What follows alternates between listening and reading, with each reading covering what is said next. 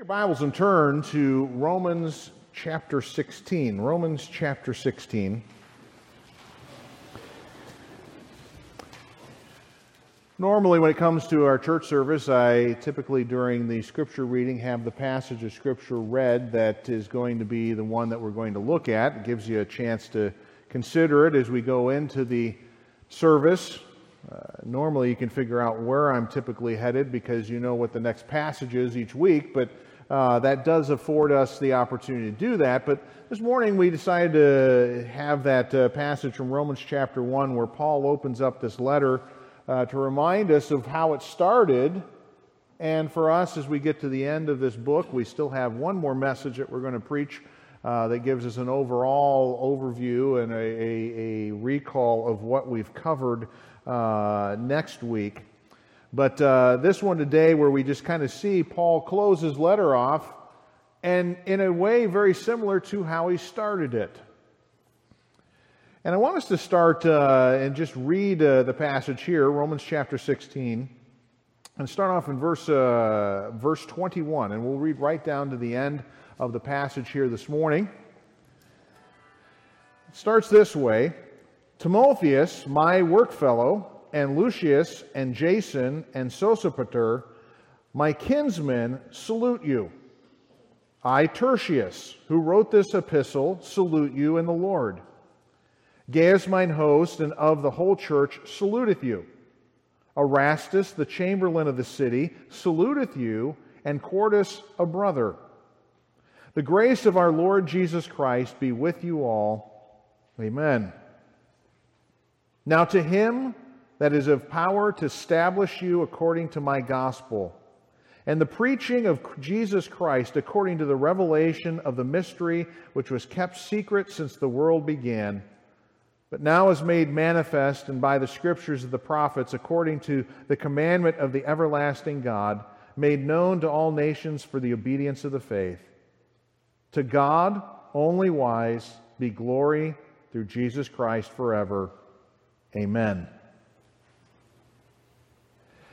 What you see at the beginning of this section, uh, you see at the end there's a benediction, and we'll eventually get to that point, but as you look at this uh, beginning section uh, of a bunch of more names, you kind of go, why are we needing more names? Uh, we had a whole bunch at the beginning.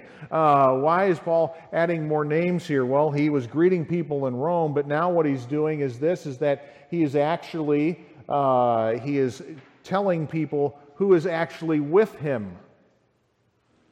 You say, well, where was Paul when he wrote uh, this letter to the Romans? Well, many of you in, the, uh, in your Bible, at the very end, uh, below verse 27, it tells you uh, there's this information that is given that says this written to the Romans from Corinthus and sent by Phoebe, servant to the church at Cenchrea far as we know, and from history and whatever else, that this letter was written uh, to the Romans from the city of Corinth. Paul was ministering there. Paul was there on several different occasions uh, that he was there, but on one of these occasions, he writes a letter to the Romans. And what he does is that he is uh, noting certain individuals that are with him that send their greetings uh, with Paul uh, in the letter. Uh, before this, he's just noting all these people at Rome, and we had a, a sermon uh, two weeks or three weeks ago that we looked at where it was just simply talking through a bunch of names of individuals. Some of them we know who they are, and we find out what their contribution is, and they're making contributions to the church at Rome and, and helping out the church at Rome by their effort and who they were and what they were doing. But we want to come back to this again. Here you have uh, more individuals that are making a contribution to the ministry of the gospel of Jesus Christ.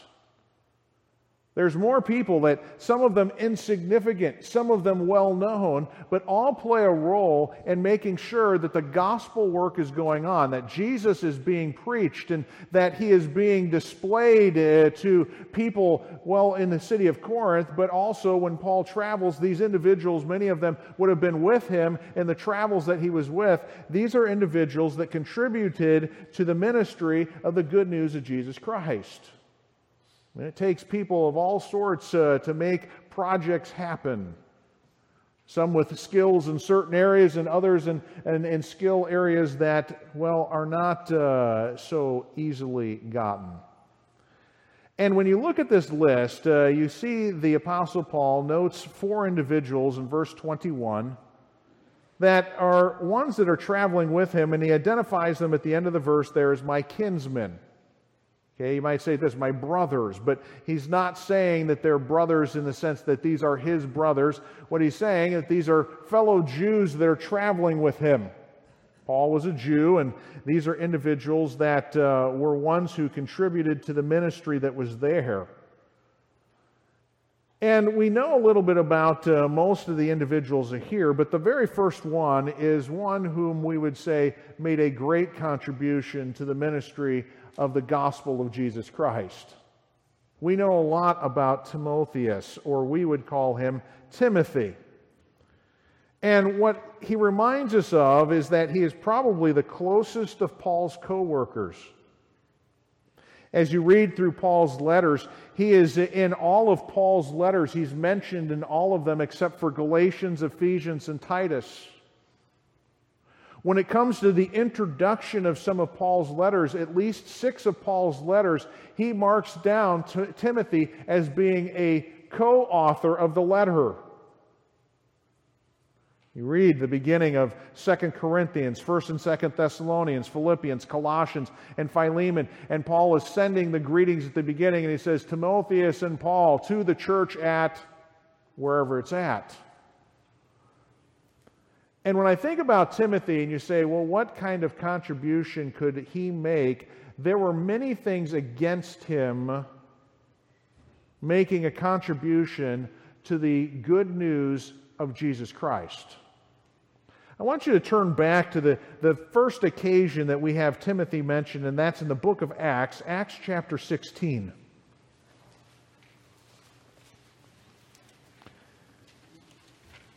In Acts chapter 16, the Apostle Paul is on the second of his missionary journeys.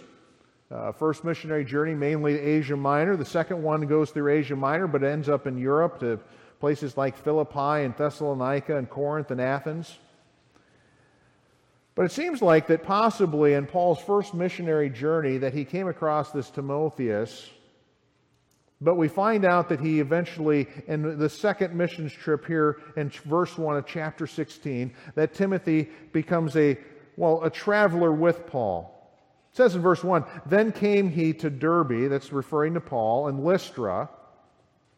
You have to remember where Lystra uh, was at. This is the place where Paul nearly died. He was stoned to death and was raised from the dead. It says there, Behold, a certain disciple was there named Timotheus, the son of a certain woman, which was a Jewess, and believed. But his father was a Greek.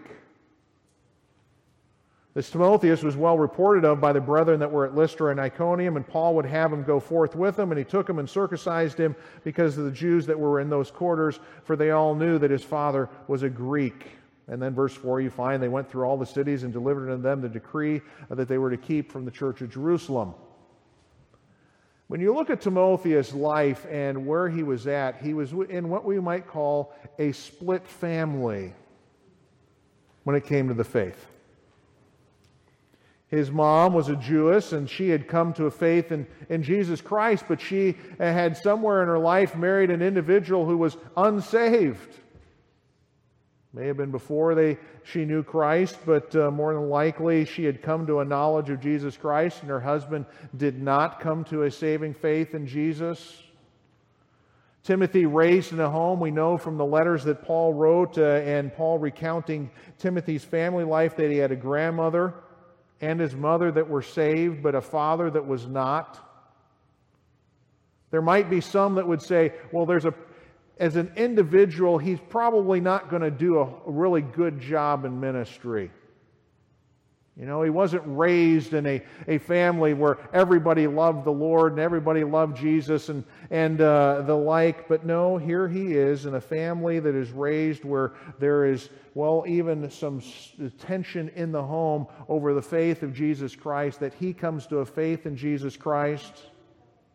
And the amazing thing about this is that when you think about uh, Timotheus or Timothy uh, as he goes through his ministry, uh, he does great things.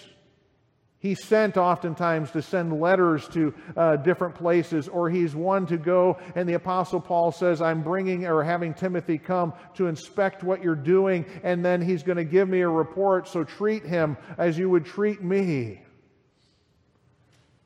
But one of the other things that seems to go against what Timotheus might have been doing with all the responsibility he had is that he was a young man as we might say, a youth. And, and Paul, in one of his letters, has to remind uh, Timothy let no man despise thy youth. Don't let people look down upon you because you're young. No, be an example unto them of certain things that are Christ like. See, with Timothy, as you look at his life, you're going, God was able to use him even despite his family background, which was not the best when it came to uh, the gospel of Jesus Christ, but also with all the ministry he's doing, many people would possibly look down on him and say he's just too young. But yet, here you have Paul uh, going back to Romans chapter 16 has him saying, Here's Timotheus, and he's sending greeting. He's, he's a fellow laborer, as you find him oftentimes saying, with me. Timothy made his contribution many different ways to the ministry of the good news of Jesus Christ, despite his background and everything else. There's another person that's mentioned here. We don't know much about Lucius. Lucius is not another name for Luke, who traveled with the Apostle Paul. We know that to be the case because Luke wasn't a Jew. He's actually a Gentile, so this couldn't be the Luke that we know or the Lucius that we know that wrote both the Gospel of Luke and Acts. So we really don't know a whole lot about Lucius, but we do know something about Jason. Jason made his contribution to the ministry of the gospel. He travels with the Apostle Paul, but he's involved in a story where he risks his own life for the sake of the gospel. In this case, I, I want you to turn back to Acts chapter 17. The second missionary journey, when the Apostle Paul uh, takes up Timothy, and then Timothy travels with them, they get to Troas, and this man of Macedonia calls uh, Paul to come over to help them, and so Paul goes to the city of Philippi, and then he travels down the highway that is there and comes to a place that we would know as Thessalonica. And you find in verse number 2 of chapter 17 that Paul comes as his manner was. He went into the synagogue of the Jews, uh, and his manner was he went in the synagogue and three Sabbath days reasoned with them out of the Scriptures, opening and alleging that Christ must needs, it was necessary for him to suffer and risen again from the dead. And that this Jesus, whom I preach unto you, is Christ, or for those Jews, they would have rung in their ears, he's the Messiah. He's the chosen one that God said you should look for. And some of them believed and consorted with Paul and Silas. And of the devout Greeks, a great multitude, and the, uh, the chief women, not a few. I mean, there's a real revival that takes place in this town. People get saved. Uh, people who knew the one true God come to know Christ. They get saved. But in the midst of good things going on, the gospel of Jesus Christ going out, what happens? Well, verse number five.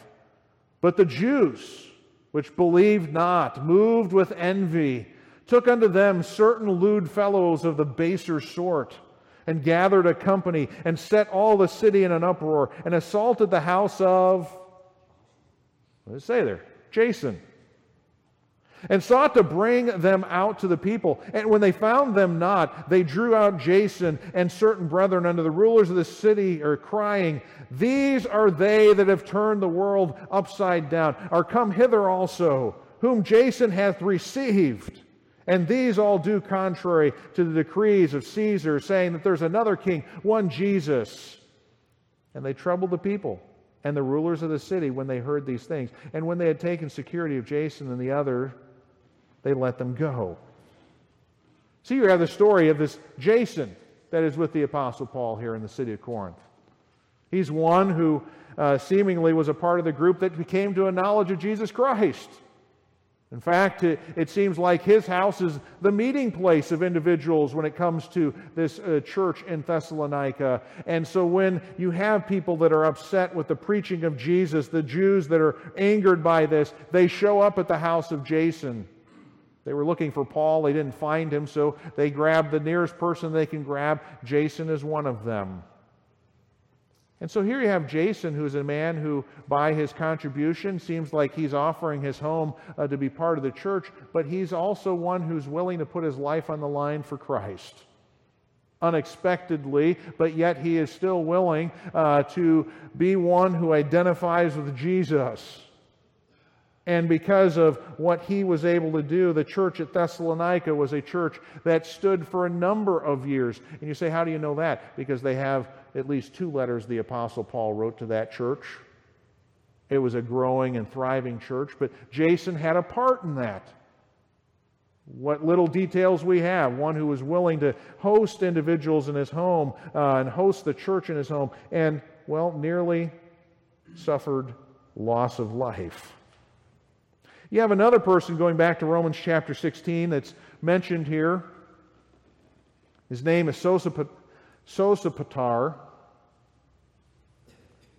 He is known as Sopater uh, in uh, Acts chapter 20, verse 4. He comes from a town called Berea. You say, where's that? It was the next road down the road from Thessalonica. And we don't know much about him, but we do have in Acts chapter 20, he's an individual who is with the Apostle Paul, and he's carrying the contribution of churches from Acacia and Macedonia. He's carrying this to Jerusalem so that they, uh, th- this gift could be given to them. And you say, well, what is this uh, and what is this uh, why is this important? Well remember the apostle paul had been talking about earlier in this book that he was gathering funds to take from macedonia achaia, acacia uh, you find this in acts or excuse me romans chapter 15 verse 26 that they had been gathering money for this church at jerusalem that had been suffering They've been going through difficulty, and uh, the churches there were willing to gather this together. And Sopater is an individual, though he lives in Berea, is willing to take of his time and go to Jerusalem to deliver this gift from the churches there.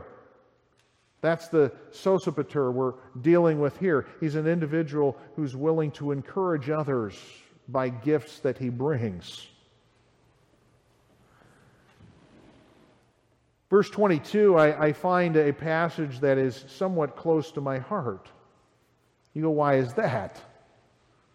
Well, you, you have this comment. It says, I, Tertius, who wrote this epistle, salute you in the Lord. Now, immediately you go, wait a second. This is the Gospel of Romans written by the Apostle Paul. Who is this Tertius that is suddenly saying, I wrote this epistle? Well, I say that this is kind of interesting because it seems like the Apostle Paul needed a secretary or a scribe to write out his letters because he had bad handwriting. Galatians chapter 6 and verse 11, when Paul is writing part of the letter uh, there to the Galatians, he says, Ye see how large a letter I have written unto you with mine own hand. He's commenting on how bad his handwriting is. So it seems like Tertius is one who's been hired to be the scribe, to write out the notices here that the Apostle Paul has given, the doctrine and the teaching that is we know as the book of Rome. Tertius is the one who wrote this out. You say, is that really important? I was reading an article uh, from a study about 10 years ago where they were studying the handwriting of doctors. Have You ever gotten a script from a doctor and tried to figure out what they wrote? Many times I wonder how it is that when you take it to the pharmacy that they know to get the right medication to you by what is written there. They did a study about 10 years ago that there was a great concern for people who were diabetics and the like that the doctor's handwriting was so bad that one out of 20 uh, of the medications gotten for the, the people in the study uh, were wrong prescriptions. And uh, six out of 20, they had trouble in figuring out what the medication was. That it really was a serious problem, that these individuals, the doctors, were writing out something that was vitally important for the health of this individual, but people were getting the wrong medication. In some cases, it was uh, causing them to suffer as a result of bad medication. Well, can you imagine if the Apostle Paul, with bad handwriting, had written the Gospel of Romans and there were things that people couldn't read and understand about the good news of Jesus Christ? Tertius did a service to the church of God in writing out this gospel so that the individuals at Rome could hear this very clearly, what Paul was teaching, and understand the doctrines of Christ. Tertius is an individual who, though we know nothing about him, is one who makes great contribution in the sense that he gets this gospel in a form that can be read for people to understand the good news of Jesus Christ, that he saves without works, that the just live by faith, not by works. They can understand that because they can read it. I also find it ironic that God uses an individual whose name is Third. That's what his name means. Tertius, third. It seems like uh, in Roman households, they sometimes name their children first, second, third, and fourth. Or they sometimes did this with their servants. They named them first, second, third, and fourth. We, we would say in Roman culture it would be primus and secondus, and then you have tertius. And I don't know if you've caught this yet, you're thinking through this. There's actually, uh, as you read down in verse number uh, 23, Paul sends greeting from an individual by the name of Quartus. You say, what does that mean? He's fourth. Now, you always find this as an interesting study. Some of you are in a family of multiple kids, and there's studies about, you know, who's the first kid and how what their what their characteristics are, and the second one and what their characteristics are, and then you get to the third one, you kind of know what the characteristics are, and after the you know that one, they're just kind of like, okay, well, you know, we, you know, what what kind of characteristics they generally have. It's interesting to note here that God's able to use someone to copy the scriptures for the Apostle Paul for the gospel to get out, and his name is just third. That's what his name is. And that Paul has another person with him that's working with him, and his name is fourth. And God is able to use individuals that you would think, from a human perspective, not important, not significant, but the Apostle Paul says these are individuals that are making contribution to the message of Jesus Christ going out. Even individuals who have a name third or fourth. That's not to say that God doesn't use great people in the world too. You know, people that the world would look at and go, those are great individuals to bring about the gospel. I mean, he's taking people here, and you have some uh, individuals that really are insignificant from the world's standpoint, but Paul goes, these are people making a great contribution to the kingdom of God. But he does name a few. Uh, verse 23, he talks about Gaius, mine host. And you say, well, who's this Gaius? He's an individual that Paul says, and the ones of the whole church salute you. It's the indicator that he's the one that the church at Corinth met in his house.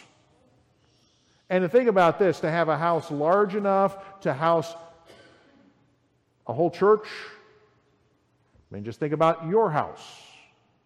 Would you want to be housing all the people that are here for a church service in your house weekly? You say, that would be quite the sacrifice. It would be, but it also indicates the fact that he had some wealth, that he had a house big enough for people to be able to meet in. And he is one of the individuals you find in 1 Corinthians chapter 1 and verse 14. Paul made this statement I thank God that I baptized none of you but Crispus and Gaius lest any should say that I had baptized in mine own name. Uh, the Apostle Paul says, I only baptized two people in the church of Corinth. It doesn't mean that there weren't more people baptized in that church of Corinth. There were ones who were giving testimony that they came to know Jesus Christ. But Paul goes, There were only two people I were involved in, and one of them was Crispus, and one of them was Gaius. This individual that you find travels with the Apostle Paul but he is willing to house the church. He's willing to take what he has as far as his wealth he doesn't allow the wealth of this world to be the thing that dominates his life, that, that becomes his own God. No, he finds it, as 1 Timothy chapter 6 says, uh, that you mind uh, heavenly things, that those that are rich do that. And that's exactly what he did. He was doing the things in the church that needed to be done that he could contribute to and help with. And part of it was just this helping to have the church meet in a certain location. Be able to do that. There's another individual that's named here, and it's kind of a weird title for him. It's a man by the name of Erastus. He's called the Chamberlain of the city. And you're like, what in the world is a chamberlain? We would more than likely use this term to describe it. He was the treasurer of the city of Corinth. This is a political position. This is a, a paid political uh, position that he would have been in, that he would have gotten elected to, to be a part of. He is actually a government official there in that town.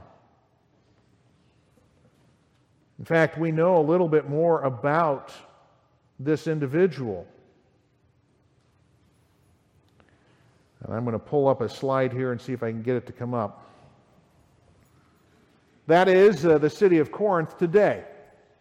That's the ruins that you can find today. You've got uh, the Acropolis there behind it, where there was a temple on the top of that. But uh, this is what we have remaining of the city. It's still there. You can go and visit that.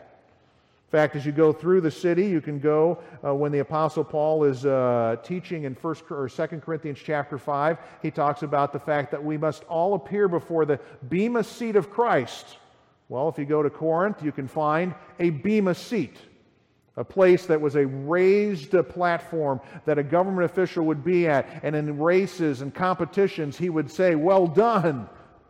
Well done. You've honored your society or your city by the way that you've done your competition. And you would have this place where there would be approval. In fact, the Apostle Paul, when you read in the book of Acts that he's there, he gets hauled in front of this uh, and because they're accusing him of doing all sorts of things against uh, the Roman government, and he's cleared of this. But I say all of that because when you go through the ruins, there is a stone that looks like that. I don't know if you can read Latin, but if you look at the top line in the first few letters there, it spells out Erastus. E R A S T U S. And what it says is just simply this that Erastus built the city square, or provided the payment to build the city square in the city of Corinth uh, as part of another government position. It's another uh, different position in the government there in the city of Corinth, but his own money, he's paying for the square that is there. An open spot for people to meet and be able to do that. He does it out of his own finances. You say, well, what's significant about Erastus that he's the chamberlain of the city? Is that it's because he's such a great and fantastic, you know, person according to the world. And my thought process is this I find it quite amazing that you have a man who is involved in the politics of the city of Corinth and all that he would have to deal with, and yet still be a Christian. Because you think about the city of Corinth, it's got temples all over the place. It's got all sorts of other things going on, and yet Erastus is a Christian who functions in there and does not damage his testimony. He's involved in all of these things, and you're just kind of going, can a person who is a Christian live in this world and possibly be a testimony in the world that we live in, in different circumstances, in politics and the like? Can they function and be a Christian? And the answer is absolutely. It can be done. It's not easy to keep your testimony and the like, but Erastus, the Apostle Paul, is being commended. Here's one who's a Christian, and he's here greeting you, and he's contributing to the church here in our town. Even though he is the chamberlain, the treasurer of the city, he is one who is a Christian first. And he's doing all these other things in the town that's here. And he is an individual that reminds us that, yes, Christians can work in a worldly environment and still have a testimony for Christ. And so you have all of these names of individuals, and it just reminds us as we look around a room like this that God can use any of us. In fact, when Paul wrote the church at Corinth, he reminds them, he goes, Not many noble, not many mighty, not many wealthy are called. No, he chooses and delights in using the weak things of this world to confound the mighty and confound the wise. Uh, it's not that God uses uh, the most famous individuals, though at times he does. I mean, Apostle Paul would have been an example of that. He was well known in his community before he became a Christian. But normally, God is just using individuals that we may just even just know the name of them but they're contributing to the ministry of Jesus Christ. It's a reminder to all of us that we have uh, opportunity in this church to contribute to the testimony of Jesus Christ. You may be able to reach individuals that none of the rest of us can reach with the message of Jesus Christ, family members that we could never communicate with, people in the community that we could never contact, or you have abilities and talents that are able to promote the message of Jesus Christ that other people don't have, and you're contributing, though it may not not be that you're in the forefront of things, but you all have a part, even though you might feel like you're third or fourth. And individuals like that, God recognizes your contribution to the promotion of the gospel of Jesus Christ. And Paul closes with the reminder that the gospel is what's important. He finishes off this letter and he just doesn't simply say, These people greet you. No, he closes it off and he has this benediction, which is a, a prayer of commendation for the church that God would do something in them, that God would take care for them. And you see in this letter, or the, these final two verses, things that we found in, in the first part of the Gospel of Romans. You have a God who is able. You found this in verse uh, chapter 1 verses 4 and 16. A God who can strengthen. You found this in Romans 1 and verse 11. You find that Paul refers to his gospel, which is something referred to in Romans 1 1, 9 and 16. That there's a revelation where Jesus Christ was manifest and revealed. You find this in Romans 1 17 and 321 a reference to the prophetic scriptures, the Old Testament scriptures. Uh, Paul referred to that in Romans 1 2. To the obedience of the faith. We talked a little bit about this last week that people are obedient to the faith. You say, does that mean we work for our salvation? No, it's just simply this we're obedient to the call that we need to believe on the Son.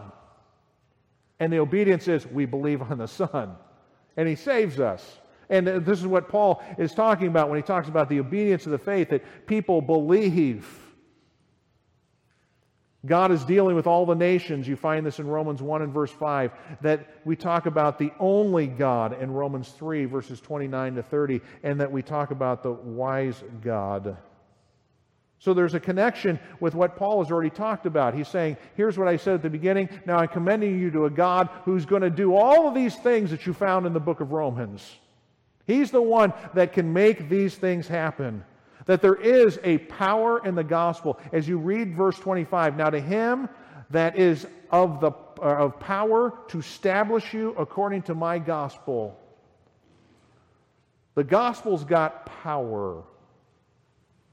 Say, what's the gospel? We said if you simply define the gospel, it's Jesus Christ. Amen. Who he is and what he did. It's that simple. And when you're giving people the gospel, you're sharing with them here's what Jesus Christ did, and here's who he is, and the things that he did, such as dying on the cross, were necessary. Why? Because we're sinners. We couldn't do them ourselves, and so you have this Jesus who came into this world to save sinners. And so, what you find in the gospel, that the giving of this message of Jesus Christ is power. It's got the power to transform and change individuals. And the Apostle Paul is one who would acknowledge himself that when Jesus Christ entered his life, he changed. When that Damascus Road experience happened and he came face to face with the Savior uh, and he met him, his life was changed forever. A man who had been an enemy of Jesus Christ, hauling off people to prison and giving the, uh, the okay for their death suddenly becomes the greatest servant of the church. God, when you find the gospel being given to individuals and Jesus Christ is presented, and these individuals see this Christ and they accept him, there's a power behind this, and it's not just some weird thing out there. No, it's God working behind the scenes to save individuals and transform them. And people can be transformed because you read Romans chapter 12 and verse 1 and 2, and you have this thing where it states uh, the fact that, that I beseech you, therefore, brethren, by the mercies of God, well, that you've been saved that you give your life a living sacrifice, wholly acceptable unto God, which is your reasonable service, that there's this transformation that takes place. You're not conformed to this world, but you live differently now. There's a power that's behind this. It's God at work. When a person saved, it gets saved initially, that's not where God stops. It keeps working. And so the Apostle Paul says, And Now to him that is of the power to establish you according to my gospel and the preaching of Jesus Christ, and then he makes a statement according to the revelation of the mystery, which was kept secret since the world began, but is now made manifest by the scripture of the prophets, according to the commandment of the everlasting God. What he simply says is this is that you can find this gospel throughout the whole of your Bible. You can see it in the Old Testament, you can see it in the New Testament. This Jesus. The problem is, is that when the Old Testament was being written, there were a whole lot of people that were misunderstanding what was being said. They weren't seeing it clearly. They weren't understanding who Jesus was going to be. In fact, they thought that when Jesus came, the Messiah came, that he was going to conquer. That's all that was needed. They missed passages like Isaiah 53, where it talked about the fact that by his stripes we are healed. They missed it. And so in the past, yes, when the Old Testament scriptures were given, People were blind to the fact of what it was saying, weren't clear in that. But when Jesus was actually revealed and manifested, he came down to earth and he was here, suddenly these Old Testament passages made sense. They were no longer hidden, they were no longer a mystery. No, now you have this Jesus who's come, and the Old Testament makes sense, the New Testament makes sense, and the whole of Scripture together presents a message that is sharing Jesus Christ. You can see him in all the pages of Scripture right from the beginning in Genesis chapter 3 and verse 15, where we find that there's going to be one who crushes the power of Satan, like we preached last week in, in the Romans uh, chapter uh, 16 and verse 20. That this one was going to come into the world that was going to be of the seed of the woman, that was going to crush the serpent's head. You have find the gospel right there in the beginning of Genesis, and then you look right to the end of the book of Revelation, and as you read through that, you find that if you read the book of Revelation, you just simply say this that Jesus wins. You get to the end, and everything works out as he says it's going to happen, and he's the one who brings it about the saving of mankind, but he's also judge for those that don't accept him, and he brings all things together to the glory of God the Father. Which brings us to the end there, where he just simply says this that He's the one that you have, uh, this everlasting God, to make known to all the nations the obedience of the faith, to God only wise, be glory through Jesus Christ forever. Amen. This Jesus that has been proclaimed in this book is the one who is the solution, that this power uh, behind it, that's the power of God through the uh, Jesus Christ and his death on the cross and his rising from the dead, he has the ability to save nations and that he's got the ability to save nations and save individuals. He is worthy of glory temporarily You think about the things that we've read here about salvation and the like. It's what Jesus Christ is going to be worthy of praise for, and God is going to be worthy of praise for for all eternity. I think we don't quite understand that once we enter into glory, we're in heaven, we'll, we'll understand how worthless we were. how rotten we were, and that Jesus came into this world to die for us, which was something that Romans 5 communicated. In that while we were yet sinners, Christ, what? Died for us. We were the enemy of him, and he died for us. We're going to get to heaven and realize this that Jesus Christ died to save sinners and he died to save me, and that I'm not even worthy to be in the presence of God, and here I am for eternity because of what Jesus Christ did. That he saved me. To him be glory forever. Amen. And so, as you go through this book of Romans, uh, remind yourself of this that the gospel has the power to change people, but it is what God is going to be praised for for all eternity that he saves sinners just like us. And it's because of what Jesus Christ did, the good news of what Jesus Christ is like. So, the goal for us in, in looking at a passage like this are we contributing to that message? Are we helping that message to be lifted up that Jesus saves, that he rescues, that he is one who is, uh, can change for eternity an individual, contributing like Erastus and like Gaius and like Timotheus and like Tertius and Quartus and those individuals. They were contributing to lifting Jesus Christ up. Are we doing that? And we're not doing it in our own strength. We need God's help. You know, you deal with people all the time that you would love for them to know Jesus Christ, and you're just saying it would take a miracle for that person to get saved. That's what it takes. It requires the power of God. And so I trust as you close a book out like this that you're reminded of everyone's important in getting the message of Jesus Christ across, but it is God who is the power behind us, and that we need His help for people to see Christ and accept Him and understand the power of God that is found in Jesus the Christ. Let's pray. Lord, we thank you for the message of this book.